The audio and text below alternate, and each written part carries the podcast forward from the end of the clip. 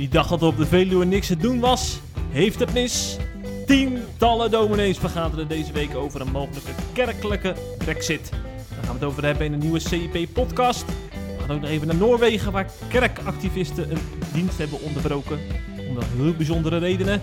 En natuurlijk gaan we het ook nog even hebben over de ChristenUnie. Wordt het tijd om, tijd om uit het kabinet te stappen een jaar nadat Segers zei niet meer met Rutte. Zo, dat gaat nogal.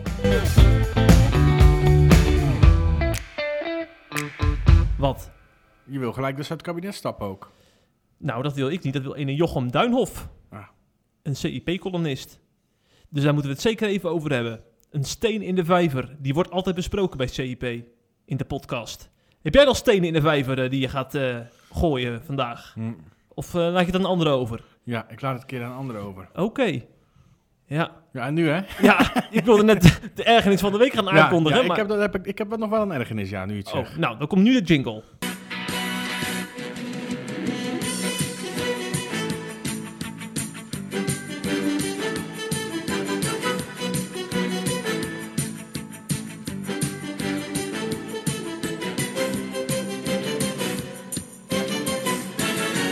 Ja, Jeffrey, wat wil namelijk het geval? Afgelopen week deelden wij op eh, CIP, onze prachtige website, een hele eh, mooie en persoonlijke column van Jan van der Bos. Met als titel, ik haat Poetin en dan tussen haakjes erachter, maar gelukkig is God genadig. En in die column laat Van der Bos, vriend van de show uiteraard, zich recht in het hart kijken. Hij vertelt hoe hij als jonge verslaggever bij de verschrikkingen van dictator Idi Amin in eh, Oeganda eh, die zag hij van dichtbij wat er allemaal voor verschrikkelijke dingen gebeurden. En dat hij op dat moment als jonge verslaggever echt haat voelde.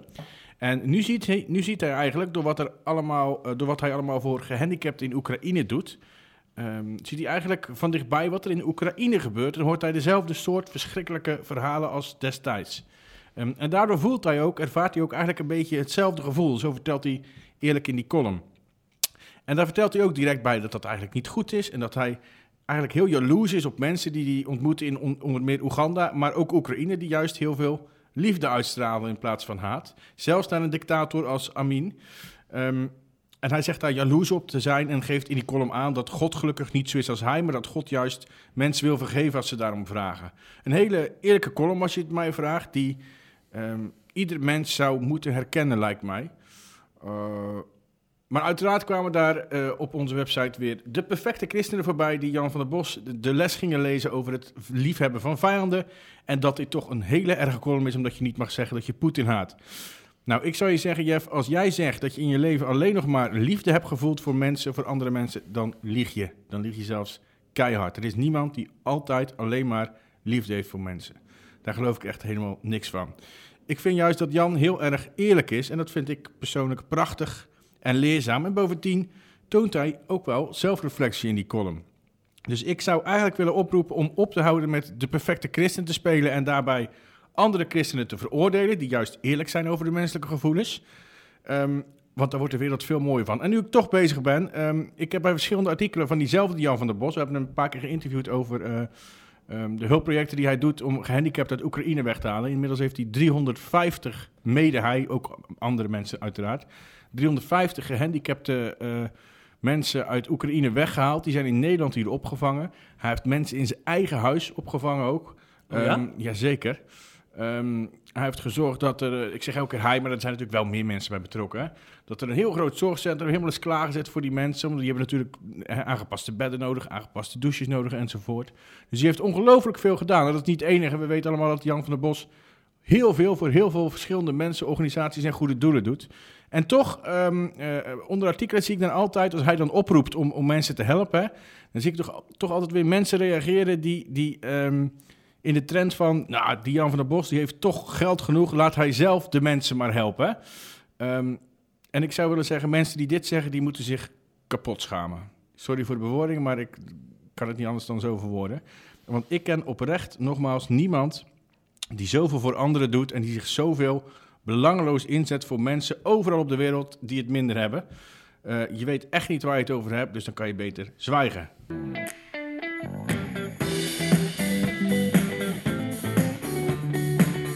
Het laatste nieuws uit christelijk Nederland bespreken we in de CIP-podcast.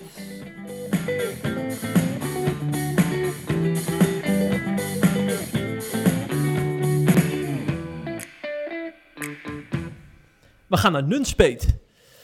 Ja, heel- dat is wel wel gek, hè? Want vaak hoor je in nieuwsshows dat dat je naar eh, Den Haag gaat of naar eh, New York of zo. Of naar Eindhoven. Of naar Eindhoven. Er is een beker gewonnen, hè? wist je dat? Ja, jouw clubpie. Ja. ja. Dus wil je er nog even uitgebreid over hebben in deze podcast? Nou, misschien. Wat hebben ze gedaan dan? Nou, ze hebben van een concurrent uit Amsterdam gewonnen in de beker, hè? Je wil de club niet eens noemen. En dat was de finale van de beker. Dus nou is de beker in Eindhoven. Kijk, Dus het was een prachtig paasweekend. ja, dat heb je wel even gevierd, neem ik aan. Dat heb ik gevierd, ja. Kijk, kijk, We hebben kijk. eerst de opstanding van Jezus gevierd en toen daarna eh, was er voetbal. In de goede volgorde ook, Ja, hè? Dus. zeker, zeker. En eh, dat hebben we ook gevierd. Ja, Het was een prachtig weekend. mooi. Maar Nou, goed, terug naar de mannen in Nunspeet. Ja, ja, ja, ja, want die hebben niet zoveel te vieren, moet Nee, je zeggen, deze en daar weet jij alles vanaf. Ja. er is namelijk weer een generale synode. Eh, eens in de zoveel tijd is het zover. Hè? Dan eh, eh, worden er allerlei rapporten uit de kast getrokken om te bespreken tijdens een drie- of vierdaagse vergadering. En ik vind het altijd zulke mooie plaatjes in het Reformatorisch Dagblad. Daar zie je ze zitten. Dat zijn toch, hè, je zou bijna zeggen toch soms dat de gereformeerde gemeente zijn. Want er zijn vaak toch wel hele sobere mannen die je op die foto's ziet. Terwijl het een heel veelkleurig kerkverband is. Maar goed, misschien maken ze nu ook een ruk naar rechts. Want de conservatieven die lijken toch wat aan het winnen te zijn deze week. Vertel. Nou, eh, ze hebben namelijk gestemd over eh, wel of niet blijven in een nationale synode. Ja, voor de mensen die eh, niet weten waar het over gaat. Een nationale synode, dat is een soort beweging die verbro- verbrokkelde protestantse kerken bij elkaar wil zien te brengen. En dat doen ze één keer in de drie jaar ongeveer in Dordrecht. Een mega bijeenkomst. Ja. Wordt door een stuurgroep georganiseerd. En nou, er zijn echt hele mooie dingen gebeurd in het verleden. Wie zitten er allemaal in dan? We hebben kerken. Nou, de PKN, eh Nederlands gereformeerde, de, de evangelische beweging, Pinkster, Baptist, Reformatorische eh, kerken. migrantenkerken. Reformatorische kerken. Eh, ja, ja, het is maar net wat je onder reformatorisch verstaat, hè? CGK. Gere- Gereformeerde Bond is volgens mij ook betrokken namelijk hierbij. Ja, die zit in de PKN, hè? Dus dat geeft de bond is geen kerkverband, hè? Nee, dat is waar, dat is waar. Maar, Maar, bedoel, CGK zat er toch dus tot dusver in. ja, ja, ja. En dat gaat nu voorbij. Dat is nu voorbij, ja. ja. En dat is natuurlijk nog wel een breuk, hè? Want Nou. eh, eh, je zou zeggen, als je onderdeel bent van een beweging met tientallen kerken... en je trekt je terug, dan moet, je, ja, dan moet er toch wel iets aangrijpends zijn gebeurd of zo daarvoor. Nou, er was een, een meerderheidscommissie eh, in die CGK... die heeft een, een rapport samengesteld en uitgelegd... waarom ze dus uit die nationale synode willen... En uiteindelijk komt het dus neer dat, dat, erop neer dat die deelnemende kerken te divers zijn voor de CGK. Er zitten allemaal stromingen en kerken bij waarmee de, de CGK zich niet, eh, de CGK zich niet in herkent.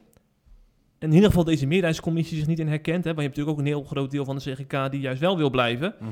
Want er werd uiteindelijk gestemd hierover. En eh, ehm, ja, er kwamen maar één, één stem tekort of zo, eh, zeg maar de voorstanders van die Nationale Synode. Of twee stemmen. Dus het scheelde echt heel weinig. Er was zelfs trouwens nog een man, dat is wel heel leuk. Broeder Mak werd hij genoemd. Ik weet niet of een ouderling of een, een, een, een dominee is. Geert. Geert, Ma- Geert Mak, die schrijver. Ja. Nee, dat was hem niet, dat kan ik je Oh. vertellen. Jammer. Die, die zei, ja, beste broeders, eh, die verwees aan Spreuken 16 vers 33. Het lot wordt in de schoot geworpen, maar elke beslissing daardoor komt van de Heer. Dus hij pleit eigenlijk voor een loting, want het, het spande er nogal om. Ja. Maar daar ging die synode toch niet in mee. Nee. Je ziet al voor je, hè, dat ze dan echt een loodje gaan trekken. Ja, en dan was alle om die tafel heen. Wel- Ja. Op welk dingetje die valt. Ja. De helft juichen, de andere met de vuist op tafel Ja, precies. nou, nou, nou. Maar de synodevoorzitter Schenau die eh, stak er eh, tactisch een stokje voor. Hij verwees naar Pinksteren. Sinds Pinksteren ja, is de geest uiteindelijk toch de basis. Die vervult ons met wijsheid en inzicht. En dan mag je ook verwachten dat je na een goed, goede vergadering... ook geleid door de geest tot een besluit kan komen. En daar past dan geen loting bij, natuurlijk. Nou. Dus ze hebben flink vergaderd. En er kwam een uitstekend besluit uit. Is het niet? Ja, volgens sommigen wel, ja. Dat is, ik kan het dus op twee manieren uitleggen, hè. Ja, vertel. Want ja, de, de, de, de rechtse kant zal het eh, uitleggen als een overwinning, omdat zeg maar, de bijbelgetrouwheid heeft gewonnen. Want we gaan niet mee met die vage kerken. En eh, de andere kant zal het uitleggen als een nederlaag, hè? want eh, het is toch een schande dat je je op een eiland terugtrekt. Professor Peels, die trouwens afscheid neemt begin volgend jaar, dan gaat hij met emeritaat, dus dat werd aangekondigd ook deze week. Peels die, eh, sprak van een kerkelijke brexit. We trekken ons terug op een eiland bij een ruime meerderheid van de kerken in Nederland kwijt, die we gaan, eh, gaan we kwijtraken, zegt hij. Brexit. Vond ik wel een mooie woordspeling eigenlijk. En eh, professor Huigen, dat is eh collega hoogleraar, Nou, die was nog harder. zo, die, die zei als we niet oppassen, dan komen we in het ware kerkspectrum terecht. En gelijkgezinden opzoeken is een recept voor sectarisme. Alsjeblieft. Ja, dat, als dat soort termen worden gebezigd, dan, eh, dan moet, ga ik er even rechtop zitten hoor. Steek die maar even in je zak, zou ik zeggen. Want jongen, Dat jongen. is een synodevergadering van, van eh, tien uur. Maar dit kwam allemaal op het eind, zeg maar, al die... eh, die, die ja, hoe moet ik het zeggen? Forse, forse statements van Huigen en Ja, Pils. die hadden natuurlijk zelf ook een, een behoorlijk eh, pleidooi gehouden om juist te blijven. Hè? Dus die, voelen, die, die Ja, een pre-advies. zijn de ja. verliezers, zeg maar. Zo voelen ze zich ook. Dus daar, Ja, en, en net iets harder komt het dan aan. zeker, zeker. Maar gelukkig, eh, dat is wel goed natuurlijk van de, in de CGK. Dat kan de andere kant ook nog even daar eh, tegen ingaan. Eh, dit was dominee van der Zwan, rapporteur van de meerderheidscommissie. En hij herhaalde eigenlijk al wat, wat ze in het rapport hebben gezegd natuurlijk. Hè? Van, ja, dat, dat we dicht bij Gods woord moeten blijven. En dan wordt er dan openbaring 3 vers 8 geciteerd. Nou, wat, maar die zijn nog iets raars. Die zijn nog iets raar is dan openbaring 3 vers 8. Ja. Nou, daar heb ik me dan wel weer druk over Ja. zitten maken. Soms is het voor de kerk heel heilzaam dat de deuren dichtgaan. In de ark van Noach is men daar bijvoorbeeld heel blij mee geweest toen de zondvloed begon. Oftewel, de CGK doet de deuren dicht en de hele rest van de wereld, alle andere kerken, alle andere gelovigen worden verwoest door de zondvloed. En wij zijn de enige echte gelovigen. Zo interpreteer ik het. Ja, behalve de hersteld hervormde, hè, maar die is ook in herkend. Er blijven wel een paar over bij hem. Ja, die komen ook niet in de ark. Ja, maar dat gaat wel verder Ja, inderdaad. dat, is- ja. nee, maar En even, dit is, dat kan toch niet? Ja. En ik ben niet de enige die zich daar druk om maakt, Jeffrey. Ik zag namelijk heel veel verontwaardigde eh, eh, reacties op die vergelijking die dominee van der Zwan trok met de Ark. Ehm, onder meer van Jurjen ten Brinke, voorganger in eh, Amsterdam? Of kerkplanter, net hoe je het wil noemen. Eh, en hij werkt, is ook voor de EO werkzaam, daar zien we hem vaak op televisie. En hij reageerde onder het prachtige bericht wat jij geschreven hebt over deze hele zaak. Ehm, onder ons bericht dus. En hij, en ik quote, die vergelijking met de ark van Noach, dat maakt het allemaal nog erger dan dit besluit al is. Want impliciet is de conclusie dan dus dat allen buiten de ark verloren gaan. Maar het gaat om broeders en zusters in het geloven, hè, die andere accenten leggen. Heel verdrietig dit. Ja, Sluit ik me helemaal bij aan. ja, ja, ja. Trouw, en trouwens, het is nog niet alles, hè, want eh, er wordt nog de komende dagen ook nog vergaderd. En dan gaan we toch ook nog over vrouwelijke Ja. ambtsdragers hebben. Ik denk dat dit nog een rustig, het rustig, rustigste gedeelte ja, was. Ja, er komt nog veel het wordt meer. nog veel erger. Ja. Erger, ja. Het wordt nog veel harder, denk ik. Mensen zijn hartstikke boos op elkaar, ja, omdat... het, ja, ja, het nou wordt echt eh, chaos, ben ik bang. Ja, gaat niet zo goed in de kerk, hè, de laatste weken. Nee, nee, want we hadden vorige week al wat al over de PKN, of die week ervoor met ja, jou. Ja, met Klaassen. En nu over de CGK. Ja, Dus maar goed dat we nu naar Noorwegen gaan.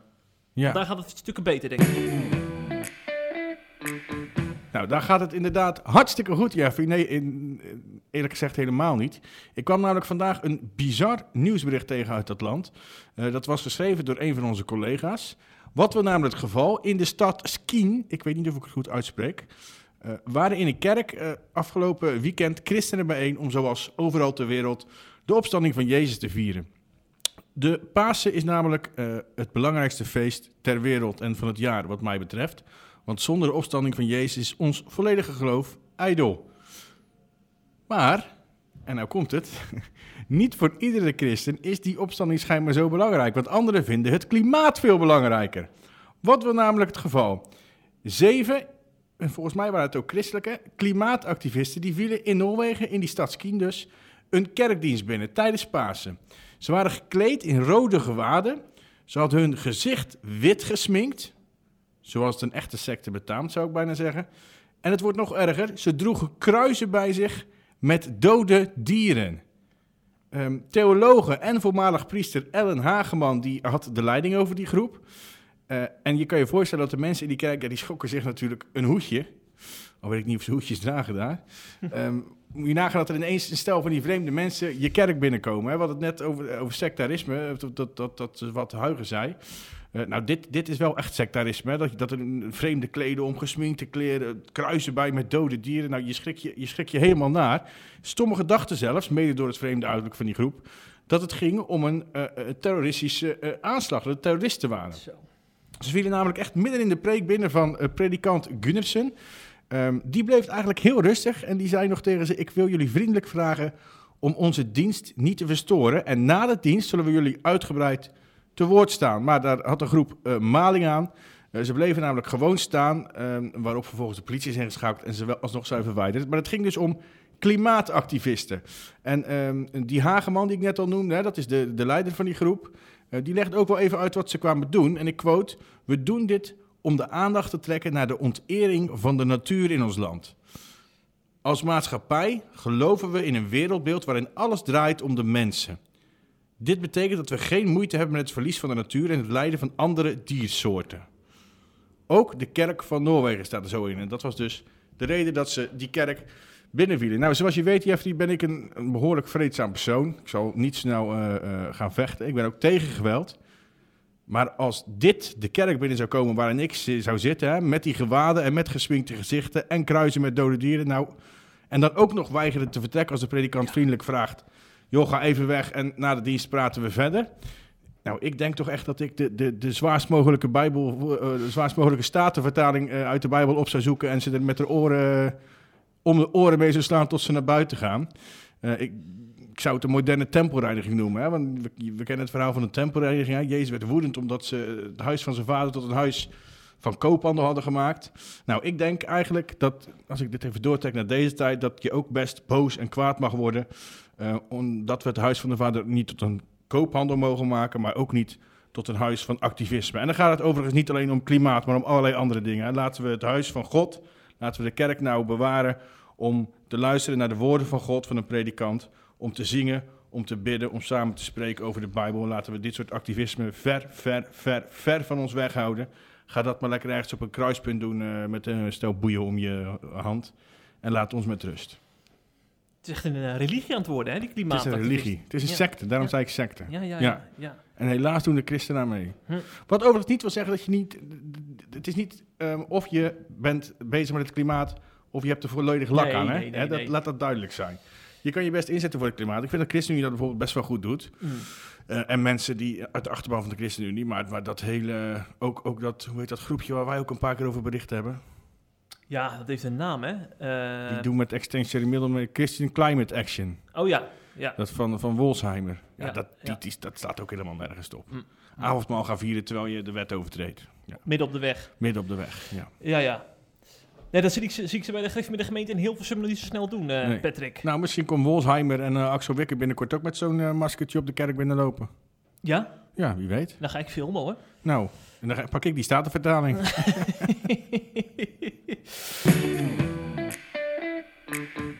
Hey, je zou maar in een kerk zitten waar 90 jaar geen dominee heeft gestaan.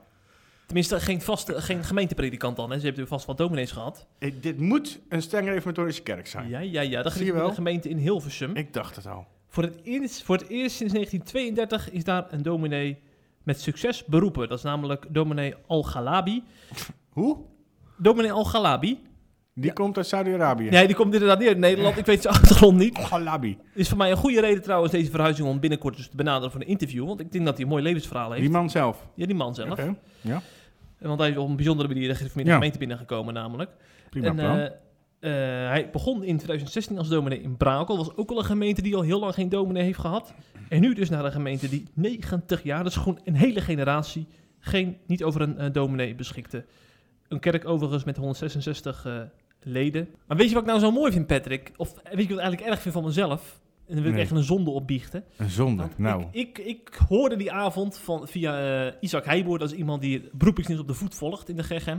Ik ken die hem. mij Ik altijd ken hem. Ik ken hem. van Jeff, er is weer een dominee beroepen, Ja. of eh, heeft een dominee beroep aangenomen. Ja. En toen daar zei ik tegen mijn vrouw, zei ik, nou, het zal vast wel weer een dominee zijn die naar een gemeente gaat die, al, die nog maar twee jaar eh, vakant was. Ja. Want ze gaan allemaal naar dezelfde gemeente. Gemeente als Ze Tolen. kiezen allemaal de mak- makkelijke weg. Ja.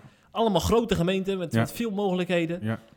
En toen las ik dus op mijn schrik dat dit dus een gemeente is dat al bijna 100 jaar vakant eh, is. En toen dacht ik van eigenlijk eh, wel slecht van mezelf dat ik die Al-Galabi in een hokje heb eh, gestopt. Blijkbaar is het helemaal niet zo'n Nou, voorspelbare dominee. Nee, want die ging dus eerst ook naar zo'n gemeente die... Ja. Ja. Niet zo standaard gemeente. Dus laten we, dat is ook een oproep aan mezelf en aan de rest van de Nederland, laten we dan ook voorzichtig over GGM-predikanten praten. Want er zitten ook echt mensen bij die hier oprecht mee omgaan, hè, met die keuzes. Siplezer Ke- Kees van der Vliet had een hele mooie quote. Ik ken de man verder niet, maar hij lijkt oog te hebben voor de kleinste van de gemeenten binnen de GGM. Iets wat mij bekend voorkomt. En je weet naar wie die verwijst, hè? Eh, ik denk op Jezus. Juist. En dat Nou, maakt het nog, nog Dat sterker, is hè? een hele mooie vergelijking. Ik vind ook dat. Kees van der Vliet helemaal gelijk heeft. Over de kleinste gemeente gesproken, Jeffrey. De kleinste partij in het kabinet, de ChristenUnie, Ja, die ja. Heeft, eh, eh, trekt de laatste weken nogal de aandacht naar zich toe. Hè? Ehm, dat gaat namelijk over, ze zijn in verzet gekomen tegen eh, het verlengen van de wet over coronamaatregelen. En dan gaat het voornamelijk over de coronapas. Dat vinden ze niet langer een verantwoord middel. En die willen ze of uit die wet hebben of die wet niet meer verlengen. Hebben ze afgelopen weken eh, meerdere keren aangegeven. Eh, maar dinsdag werd eh, de tijdelijke wet maatregelen COVID-19, dat is dus die wet waar die coronapas in staat, hè? of waar de mogelijke inzet van die coronapas in staat, die is opnieuw verlengd. De volledige oppositie stemde tegen de verlenging van die wet, maar omdat alle coalitiepartijen voorstemden, wordt de, verlengd, wordt de wet verlengd tot 1 juni. En ook ChristenUnie stemde dus voor. Ehm, dat zorgde voor heel wat boze reacties, maar dat is niet helemaal terecht. Want ze hebben eigenlijk al van het begin af aan aangegeven... eh, wij, gaan, wij, zijn, wij willen dat de coronapas vanaf 1 juni eruit gaat.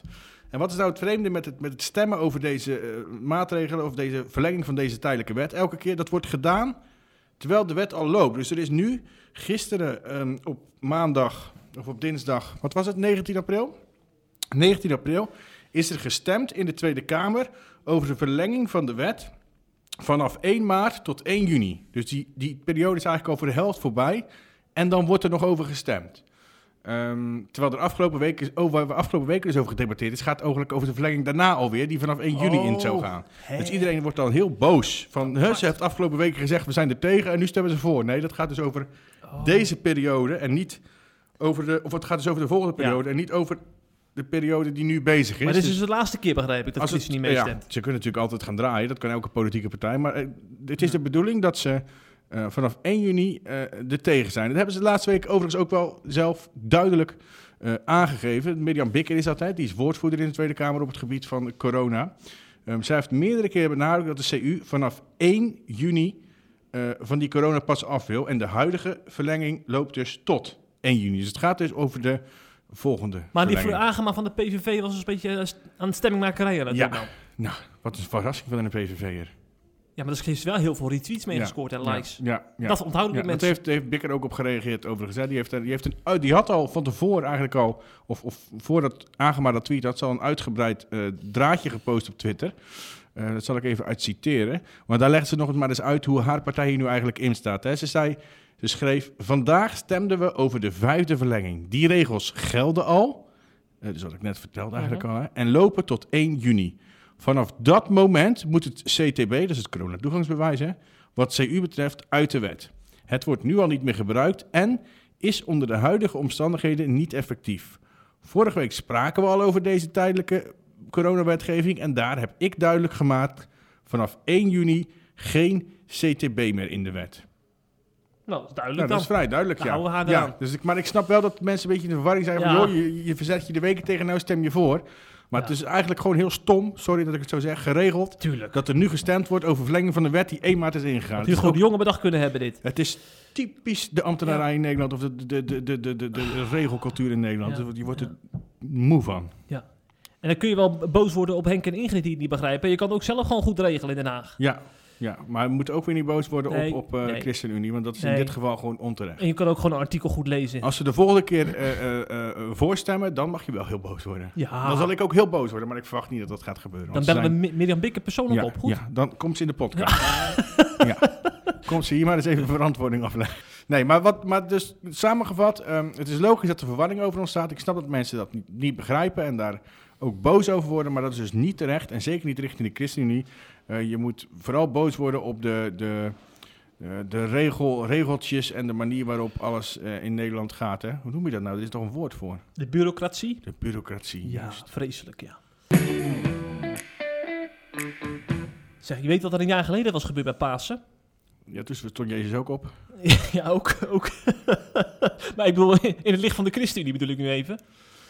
Eh, ja, ja, ja, ja, ja. Toen waren ze allemaal boos op Segers, toch? Ja, ja, ja, ja. Ja. Toen werd Segas Judas en Fariseeus Ja. genoemd Nou, door VVD'ers. door sommigen nog steeds genoemd. Nog steeds, nog steeds. Maar daar Wat was... ik overigens heel erg af wil keuren. Daar word ik ook heel moe van. Dat gebeurt bij SIP ook heel veel. Ja, ik ook wel eens even klaar er mee zijn. keer hoor, mee op, Die, die inderdaad, leestjes. Houd daar eens een keer mee op. ja, ja. Het is Maar- gewoon een, een respectvolle politicus. Daar kan je het niet mee eens zijn. Mhm, Maar iemand mhm. Judas noemen en fariseer. Dat moet ook maar eens klaar zijn. Die ga ik ook voortaan eens verwijderen, die Ja, dat mensen. vind ik een goed idee.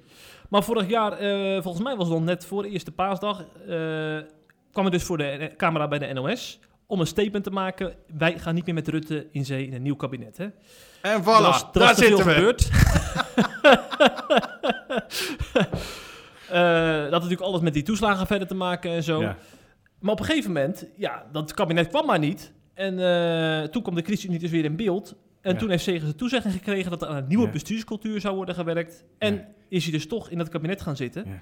Heeft hij ook nog toegegeven trouwens dat hij te veel op de man heeft gespeeld hè, bij Rutte. Dus hij was ook wel mans genoeg om te zeggen van ik heb het fout gedaan. Ik vind, ik vind Segers een heel integer mens. Ja, want je Ik hebt, zeg niet dat ik het een goede politicus vind, maar ik vind het een heel integer en eerlijk mens. nou, hij komt op zijn fouten terug. Hij draait er niet omheen. Dat vind ik ook knap. mooi. Dat vind ik heel ja, knap. dat vind ik goed van hem, ja.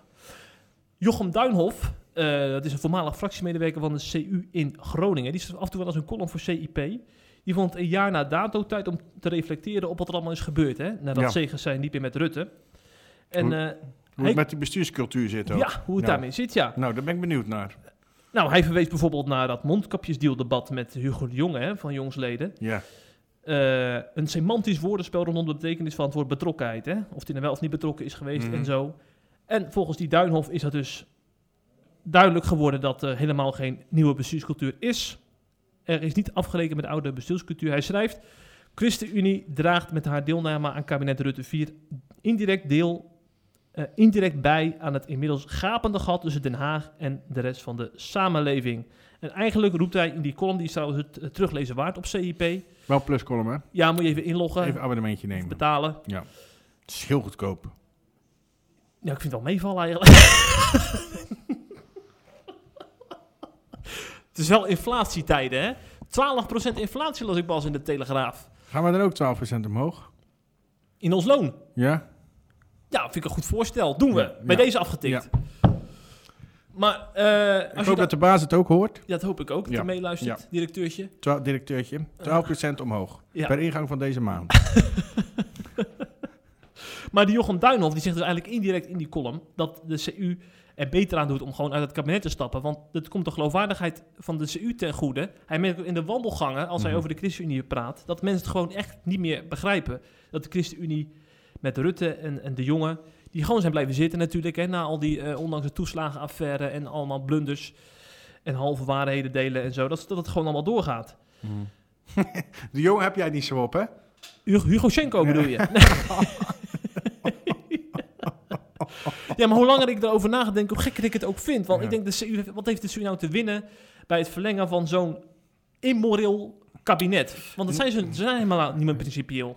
Ja, het is misschien toch een, een kwestie van verantwoordelijkheidsgevoel. Ja, dat, dat zeggen ze dus altijd. Elke Ja. keer hetzelfde riedeltje. Ja, de verantwoordelijkheid nemen. Dat Ja. vind jij dus niet zo geloofwaardig.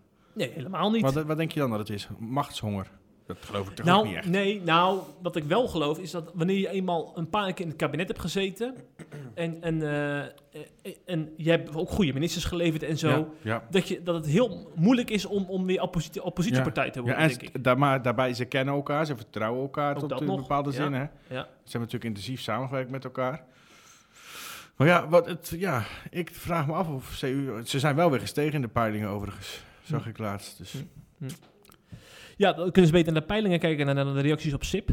Want ik heb even wat Ja. reacties bij elkaar gesprokkeld. Nou, De meest gelikte reacties, hè, voor de duidelijkheid. Want ik ga niet Farid Segers reacties delen nee, die hier. verwijderen we. daarom.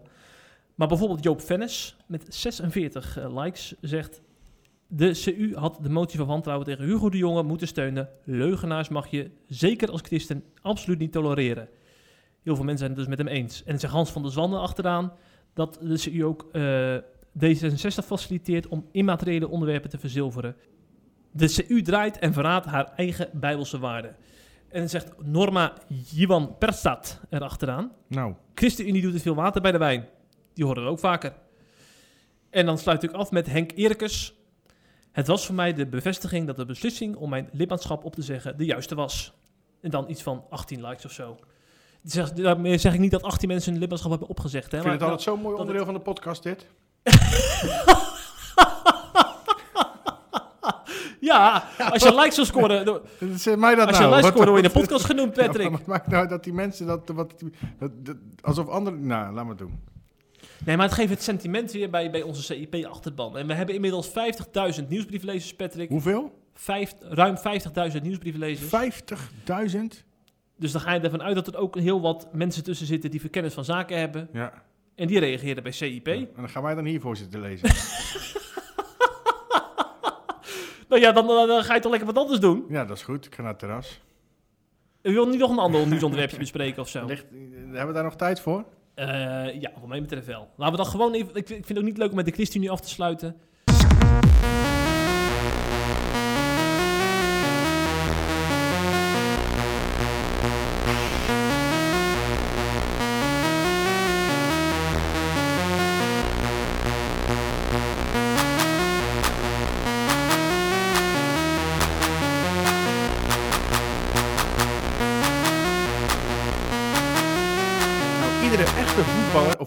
Echte voetbalfan, Jeffrey, die zou de, ehm, het fragment wat je zojuist hoorde moeten kennen. Wat is dat namelijk? Dat is de goaltune van PSV. Wat mij betreft de beste club uit Nederland. En PSV liet dat afgelopen zondag zien doordat ze in de bekerfinale met 2-1 wonnen van hun concurrent uit Amsterdam. En ik zal voor één keer de naam zeggen, Ajax.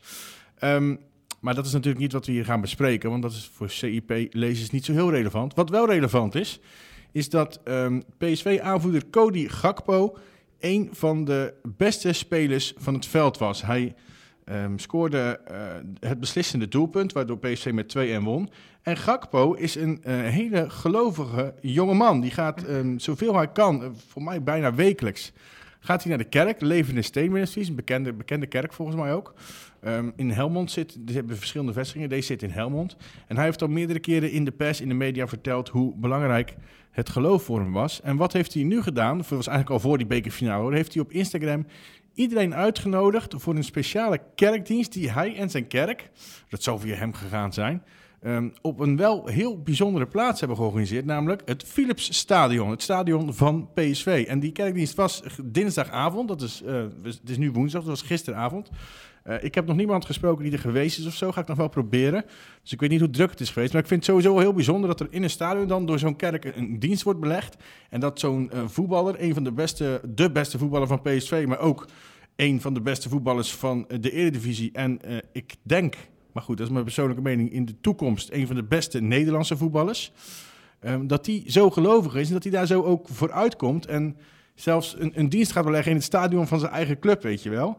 Ehm, dus dat vond ik heel mooi om even te delen. Ehm, hij zei in het filmpje wat hij ter promo van die dienst had opgenomen, zoals veel van, ik quote, zoals veel van jullie weten, speelt God een belangrijke rol in mijn leven.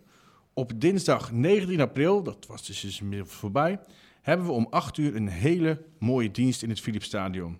Lekker in Eindhoven, dan kan iedereen komen. Nou, dat vind ik prachtig dat zo'n eh, zo'n voetballer, zo'n jonge, jonge gast, die voor eh, duizenden, duizenden, duizenden kinderen eh, en jongeren, en ook ouderen trouwens, een, voorbeeld is. Iemand tegen wie ze opkijken, een idool.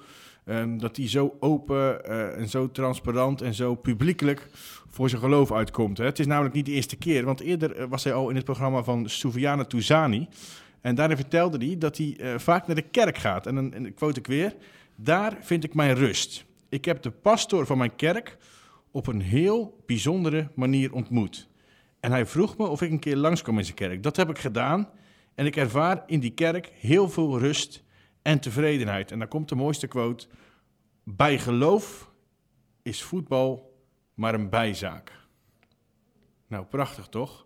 Absoluut. Wordt vervolgd, want hij komt een keer op CP, zal ik je beloven. Oh, dat zou ik heel leuk vinden. Dat komt goed. Ja. Dat gaat geregeld worden. Wat een bemoedigende afsluiting van deze Nou, podcast zo na nou. Pasen. Ja, dat is een stuk mooier dan eh, de andere dingen die we besproken hebben, vind Ja, ik. ja, we zijn natuurlijk altijd heel erg druk met kerkelijke discussies en zo. En eh, met politieke randzaken. Maar daar gaat het uiteindelijk om, hè? Wat Ja. Kakpo hier zegt. Ja. Ik hoop ook dat bij Excelsior ook dit soort spelers lopen En, trouwens. en om zijn beslissende doelpunt gaat het ook om, hè? Ja, niet te vergeten. Nee, nee, nee. Nee, ik, ik hoop dat bij mijn clubje ook die, die gasten rondlopen. Dat ze kunnen ze een dienst in Woudenstein organiseren. Daar gaan wij, Patrick, vrijdag naartoe. Die is wel sneller vol. Ja, want dan kunnen 4000 mensen. Ja, wij gaan daar vrijdag naartoe, hè? Ja, gaan we lekker voetbal kijken. Gaat het, gaat het geleden. ook nog ergens om? Eh, nou, eigenlijk, die Excelsior kan, eh, kan geen prijs meer winnen. En ze hebben de periodetitel al binnen. Eh, ze, Dus- en ze zit ook in die play-off plek, hè? Ja. Sowieso al, zonder Ja. periodetitel, toch? Ja, Dus eigenlijk gaan we naar een pot voor spek en bonen kijken. ja, maar dat is ook hartstikke leuk. Zullen we dan wel gaan? Als er maar gescoord wordt. En dat wordt er echt wel op bij ons. Ja, in het eigen doel. Zijn de stroopwafels er nog? Ja, uiteraard, uiteraard. Staan we onbekend, hè? Dan ga ik een lekker stroopwafeltje. Oh nee, we gaan eerst uit eten, hè? Ja, niet te vergeten. Bij de Watertoren. En Weet je wie er trouwens in de Watertoren zit? Kerkplanter Theo Visser met zijn team. Oh, ik dacht uh, Tony van Elzakker. Ja, onze maat. Ja. Oh nee, die komt niet eten. Nee, dat is weer helemaal terzijde. Theo Visser en zijn... Die zit in de Watertoren in Rotterdam met zijn team. ICP Network. En, de, en daarboven zit nog Jesus.net van eh, Jan-Willem Bosman. Die zitten dan boven het restaurant of zo? Ja, dan hebben ze ruimte, ja, daarboven. Ja, boven het restaurant. Oh, zullen we dan niet gelijk even eh, ontmoeten daar? Lijkt me heel leuk. Artikeltje maken? Ja. Oh nee, nee, nee, niet werken. Nee, het is vrijdagmiddag. Oh, het is weekend, hè? Dat Ja, doen we niks. Nee, dat doen we. Ja, niet, in ieder geval niet, niks met christelijk nieuws. Nee, nee. Pet, eh, over twee weken zie ik jou weer, want volgende week hebben we als het goed is Teun van der Leer voor het eerst in de podcast. Oh, wat goed. Een bekende van jou, hè? Ja, die heb ik een paar keer gesproken. Ja, ga je naar hem toe of komt hij naar jou? Ik ga naar hem toe. Wat leuk. Ja, ja, Nou, doe hem de hartelijke groeten. ga ik zeker doen. Misschien kunnen we nog over eenheid hebben, hè? Ja, nou, dat is een goed onderwerp. Wordt vervolgd volgende week in de podcast. Hoi, Mensen, hoi. fijne dag. Dag, dag. Doei.